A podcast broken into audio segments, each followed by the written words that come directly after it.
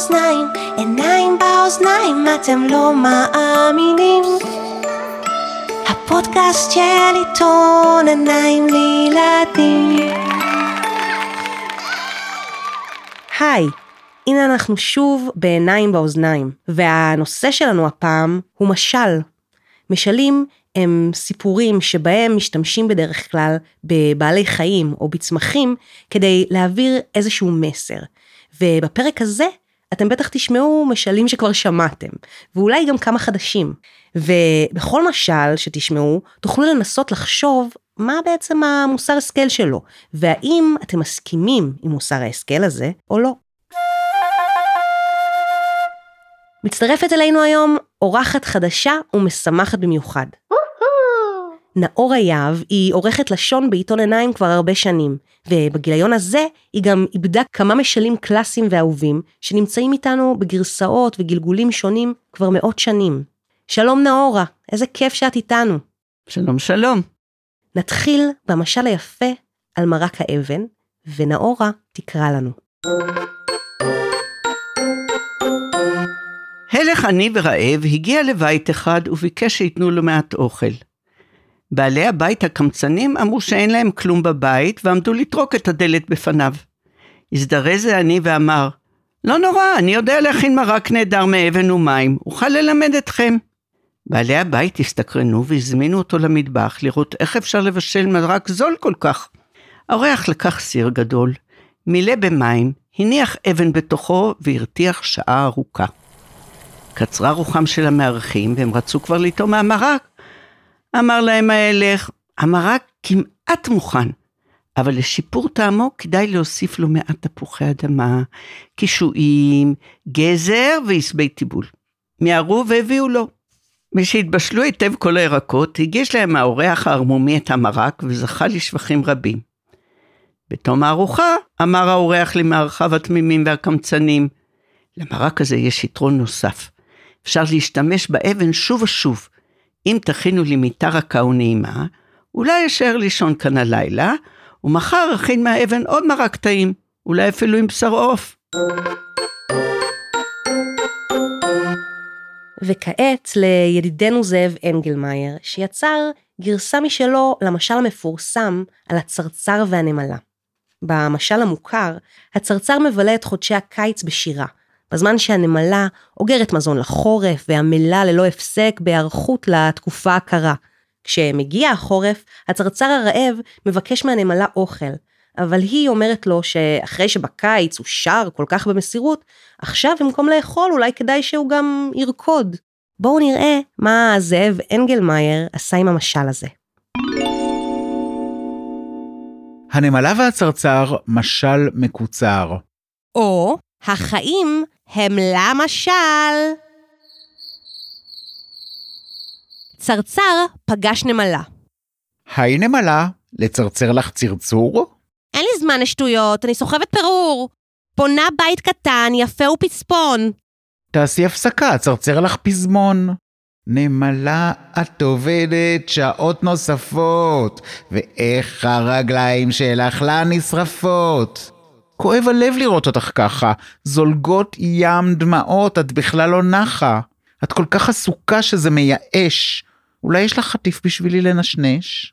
יאללה, צרצר, צרצרת במוח. תאמין לי, ניג'סת. נגמר לי הכוח. תסתכל עליך, מוזנח, מרושל. לא רוצה להיות איתך באותו משל. חמדו עברה שם. וואו, זה שיר קליט. צילמה אותם לטיק טוק, ואופס, נהיה להיט. מיליון צפיות ביום, הם כבשו את הרשת ונהיו סלבים וצילמו גרסה מחודשת. עם חמדו וצאבו, ארנבי ואלי, ששרו בכיף את הלהיט הוויראלי. נמלה, את עובדת שעות נוספות. איך הרגליים שלך לה נשרפות. כואב הלב לראות אותך ככה. זולגות ים דמעות, את בכלל לא נחה. את כל כך עסוקה, שזה מייאש. אולי יש לך חטיף בשבילי לנשנש. יאללה צרצר, צרצרת במוח, תאמין לי ניג'סת, נגמר לי הכוח. תסתכל עליך, מוזנח מרושל, לה רוצה להיות איתך באותו המשל. ומאז הם יחד, צרצר ונמלה. חיים באושר, אלחמדולילה. מה למדנו מזה? שתמיד יש תקווה, וכל מה שצריך, צרצר, זאת אהבה. וגם שלך אל הנמלה הצל, ראה דרכיה, ושב בצל.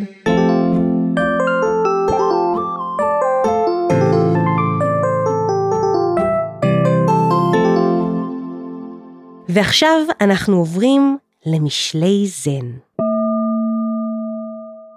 את הזן קשה להגדיר במילים. תורת הזן, שהופיעה בסין במאה השישית לספירה והתפשטה לה ברחבי העולם, מתוארת כתורה המצויה מעבר למילים ולאותיות. תורה שמצביעה על תמצית נפש האדם, ורואה ישירות לטבע האדם, מאפשרת לו להשיג הערה.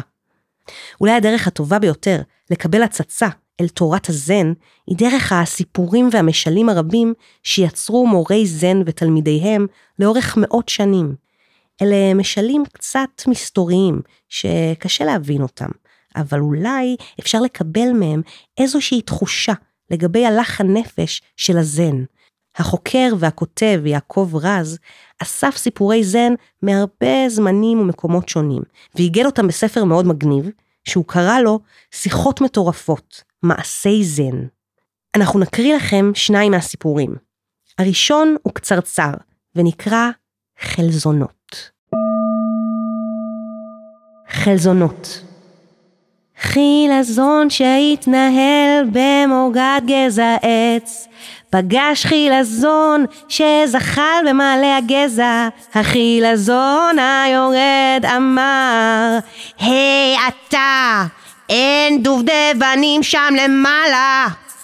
החילזון העולה ענה, יהיו דובדבנים כשאגיע.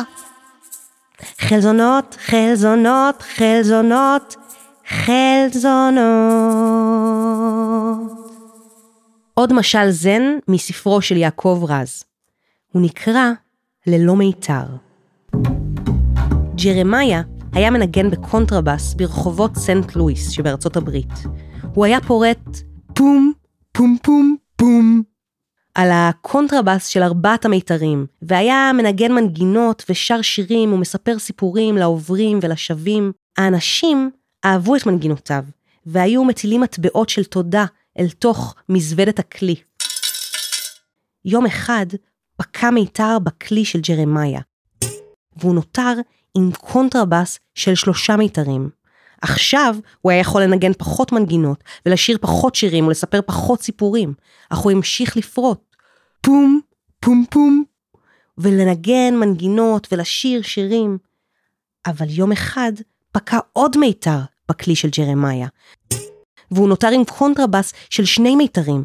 עכשיו הוא היה יכול לנגן עוד פחות מנגינות ולספר עוד פחות סיפורים, אבל הוא המשיך לפרוט. פום, פום, ולנגן מנגינות. יום אחד פקע עוד מיתר בכלי של ג'רמיה. הוא נותר עם קונטרבס של מיתר אחד. עכשיו היה יכול לנגן עוד פחות מנגינות, אבל הוא המשיך לפרוט. פום. יום אחד פקע המיתר האחרון בכלי של ג'רמיה. הוא נותר עם קונטרבס של לא מיתר. עכשיו הוא היה יכול לנגן את כל המנגינות שבעולם.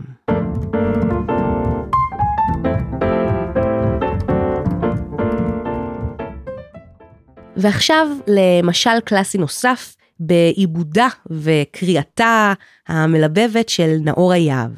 והפעם עכבר השדה ועכבר הבית.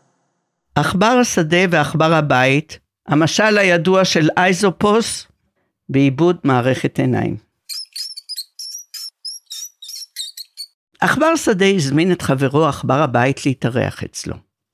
עכבר הבית התפעל משפע השיבולים הצומחים בשדה, אכל ושבע, אך ריחם על חברו ששעורה וחיטה עם כל מזונו.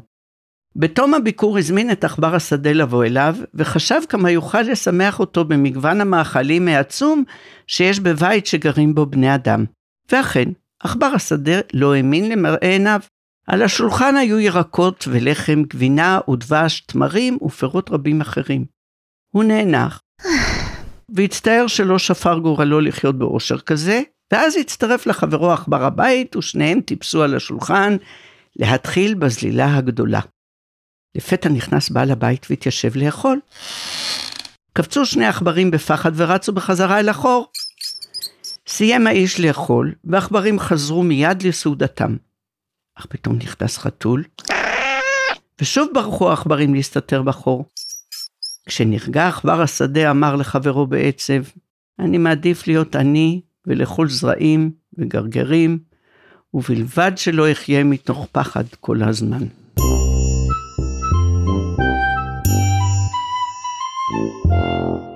נעבור למשל יותם, משל מהתנ"ך, מספר שופטים, פרק ט', עם הקדמה וסיכום שכתבה שותפתי לעריכת התוכן של עיניים באוזניים, ורד קיסר. ככה זה הולך. אחד המשלים המפורסמים ביותר בתנ"ך סופר על ידי יותם, הצעיר מבין 70 ילדיו של השופט גדעון בן יואש.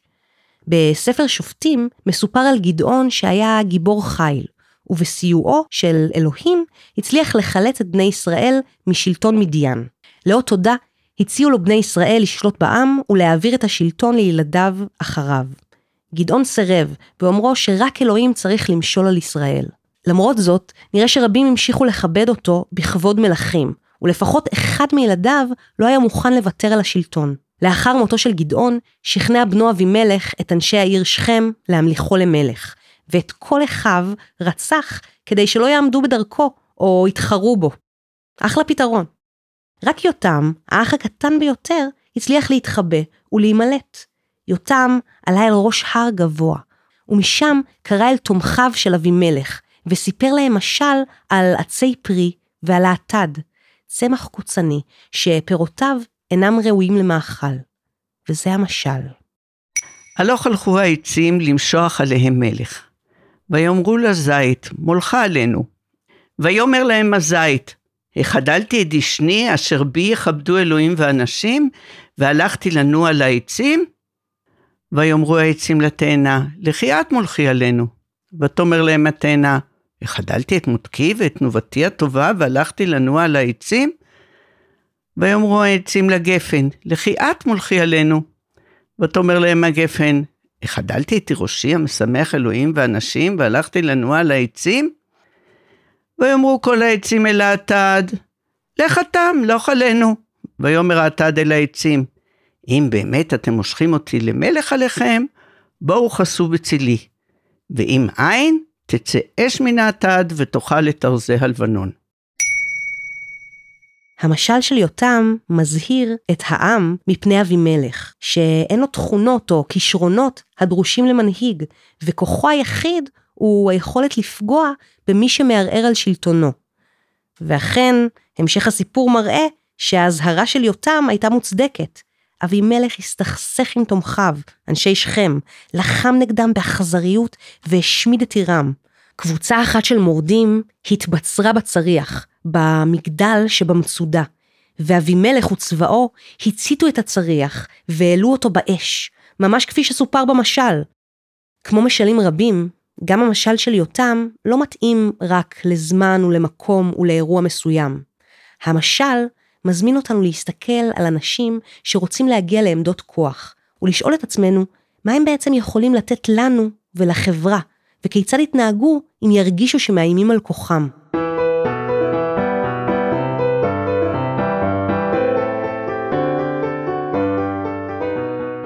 ועכשיו אנחנו עוברים לעיבוד נוסף של אנגלמאייר, והפעם למשל העורב והשועל. במשל המקורי, השועל חומד לו פרוסת גבינה שהעורב מחזיק במקורו. השועל הערמומי מחמיא לעורב על קולו היפה ומבקש ממנו לשיר.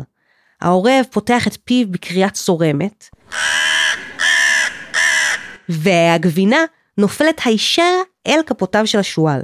בגרסה של זאב אנגלמאייר יש כמובן גמל, וכל מיני דברים מפתיעים קורים ומשתבשים. דמויות במשל קבלו את. רבו העורב. לפעמים הטריד סבים במדבר, היה מנקר להם בשריון, בגלל זה כינו אותו מורד הצבים. קבלו את ג'חנון, הגמל המנשנש, מלמד לעשות juggling. לוקחים שתי בקלאוות ומקפיצים מיד ליד. קבלו את. ג'ניס ג'ופלין, הזמרת הכי צרודה בעולם. השיר הכי מפורסם שלה הוא סאמר טיים. תראו ביוטיוב. גמל על חוט. זה רבו העורב הולך על חוט, ובמקורו בקלאווה. מגיע לשם ג'חנון. אהלן רבו, איזה שיווי משקל יש לך, מהמם, והקול שלך בטח מקסים, ממש ג'ני ג'ופלין. רבו פוצח בשיר. Summer time and the living is easy. הבקלאווה נופלת. ומי מנשנש אותה בהנאה? ג'חנון. עכשיו הגמל מעיין במדריך ללוליין. הציוד להליכה על חוט הוא כדלהלן 1. חוט 2. קרם לחוט ג'חנון עולה למרומים. בידו הימנית בקלאווה, ובשמאלית גם כן בקלאווה. איזה מתח. האם יצליח במשימה? אהלן ג'חנון, איזה שיווי משקל, אתה ממש בלרינה, ובטח אתה מעולה ב juggling. ג'חנון מקפיץ את הבקלאווה. מאבד שיווי משקל.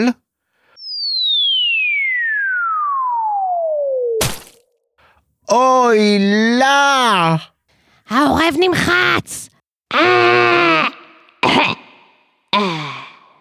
ומי מנשנש את הבקלאוות בהנאה?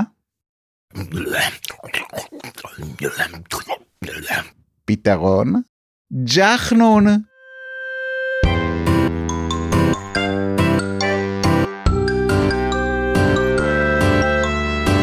הגיע הרגע החביב עלינו במיוחד, ואנחנו בפינת הסיפור שאינו נגמר.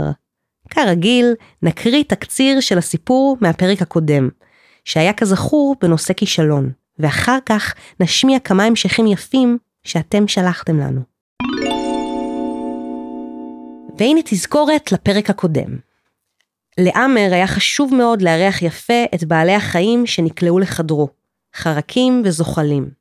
אחותו סירין פחדה מאוד מהכבישים ומג'וקים, וסבלה מאוד מנוכחותם, ולא הסכימה לישון בחדרה. הוריהם הודיעו שיזמינו הדברה, אבל לבסוף הסכימו לתת לעמר שבוע ניסיון, לאחר שהוא הבטיח שימנע מחרקים לצאת מחדרו. ביום השישי נפרצו ההגנות. אז הנה כמה מההמשכים היפים שקיבלנו מכן ומכם. אורי דוידוביץ', בן שמונה וחצי, עאמר נאלץ לגרש את כל החיות מביתו. החורף הצטרב, אך במקום חורף באה שנה בצורת איומה. ככל שעבר הזמן הצליח עאמר פחות ופחות לעמוד בהבטחתו שלא להכניס חיות הביתה. הבצורת הייתה כל כך איומה שאפילו הלימודים הופסקו. אם לא יקרה פה נס נצטרך לעבור לארץ אחרת, נשארו לנו רק כמה קצוות של לחם, אמרה אמו של עאמר. יום אחד כשעמר יצא החוצה הוא ראה עשרות כוורות דבורים מוטלות על הארץ. הוא הצטרף לכוורות, הדבורים עדיין חיו. הוא החליט להעביר אותם לחדרו. בארוחת הערב הודיע שהעביר דבורים לחדרו. דבורים? צרחה סירין. אבל אני אלרגית לדבורים. אל תדאגי, אני אשמור שהן לא יצאו מהחדר שלי, בבקשה, תני לי שלושה ימים, התחנן עמר. סירין הסכימה בזהב. כשעמר הלך לישון הוא פתח את דלת חדרו בזהירות. ואז יצא מחדרו פרץ אדיר של דבש. הוא התפלא איך השיגו הדבורים כל כך הרבה פרחים בבצורת הזאת. הוא החליט לעקוב אחרי הדבורים לראות מאיפה הן משיגות אותם. הוא צעד בעקבות נחלי דבורים במשך חצי שעה עד שהגיעו לחלקת עשב יבש.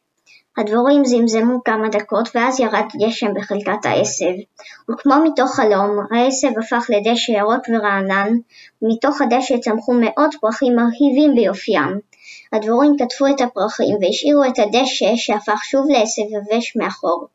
עמר הבין שאלה דבורי קסם. כל המשפחה נהנתה מהדבש, אפילו סירין הודתה שיש יתרון בדבורים שאימץ.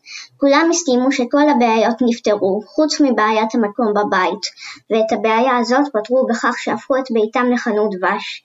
בכל יום באו מאות קונים רעבים ולקחו כמות רבה של דבש. אבידן בר שילון, בן שבע.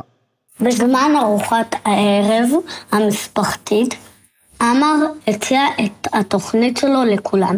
אני מאוד אוהב חיות, אני יודע שסירין פוחדת מהן, יש לי מספר הצעות שסירין יכולה לבחור באחת מהן. אני יכול ללמד את סירין לאט לאט לא לפחד מהחרקים. אני אראה שהם הרבה יותר קטנים מאיתנו, ואנחנו יכולים להזיק להם יותר הם לנו. אני יודע שזה ייקח זמן עד שסירין תשתכנע, אבל זאת האפשרות הראשונה שלי.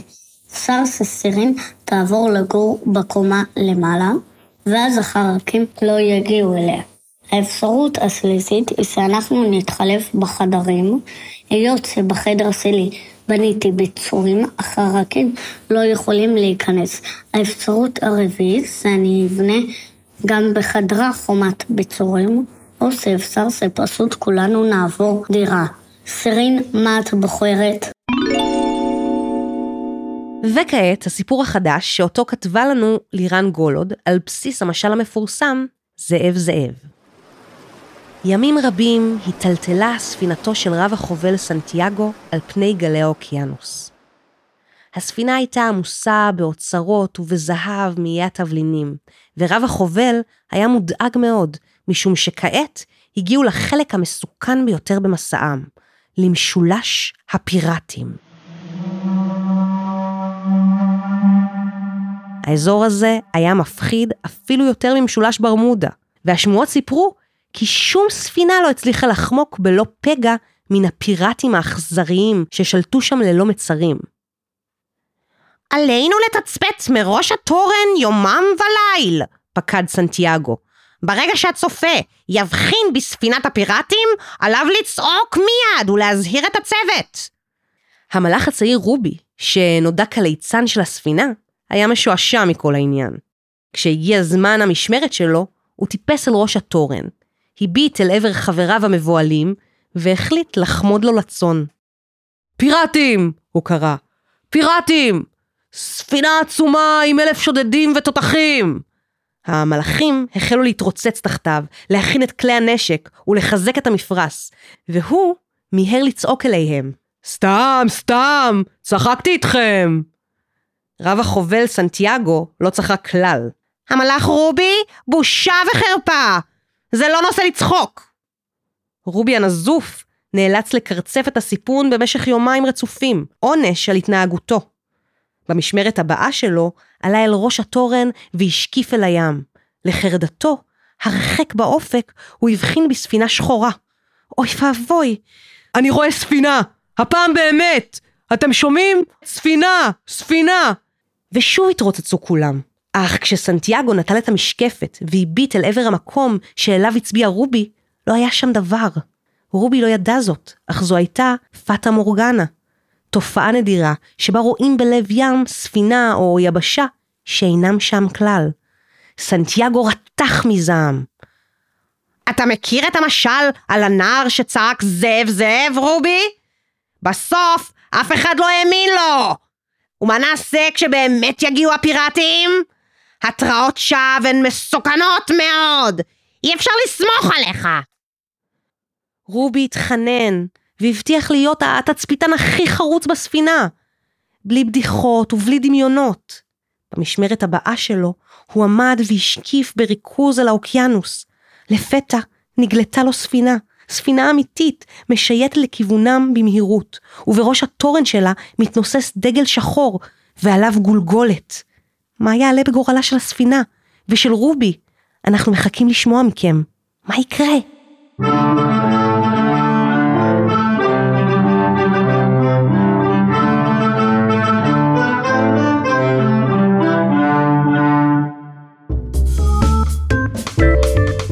תאמינו או לא, הגענו לסוף הפרק שלנו. אני מקווה שנהניתם כמעט כמוני מאוסף המשלים ששמענו היום. וזה המקום להזכיר שעוד המון משלים מגוונים ונהדרים מחכים לכם בגיליון משל של עיתון עיניים, עם איורים נפלאים.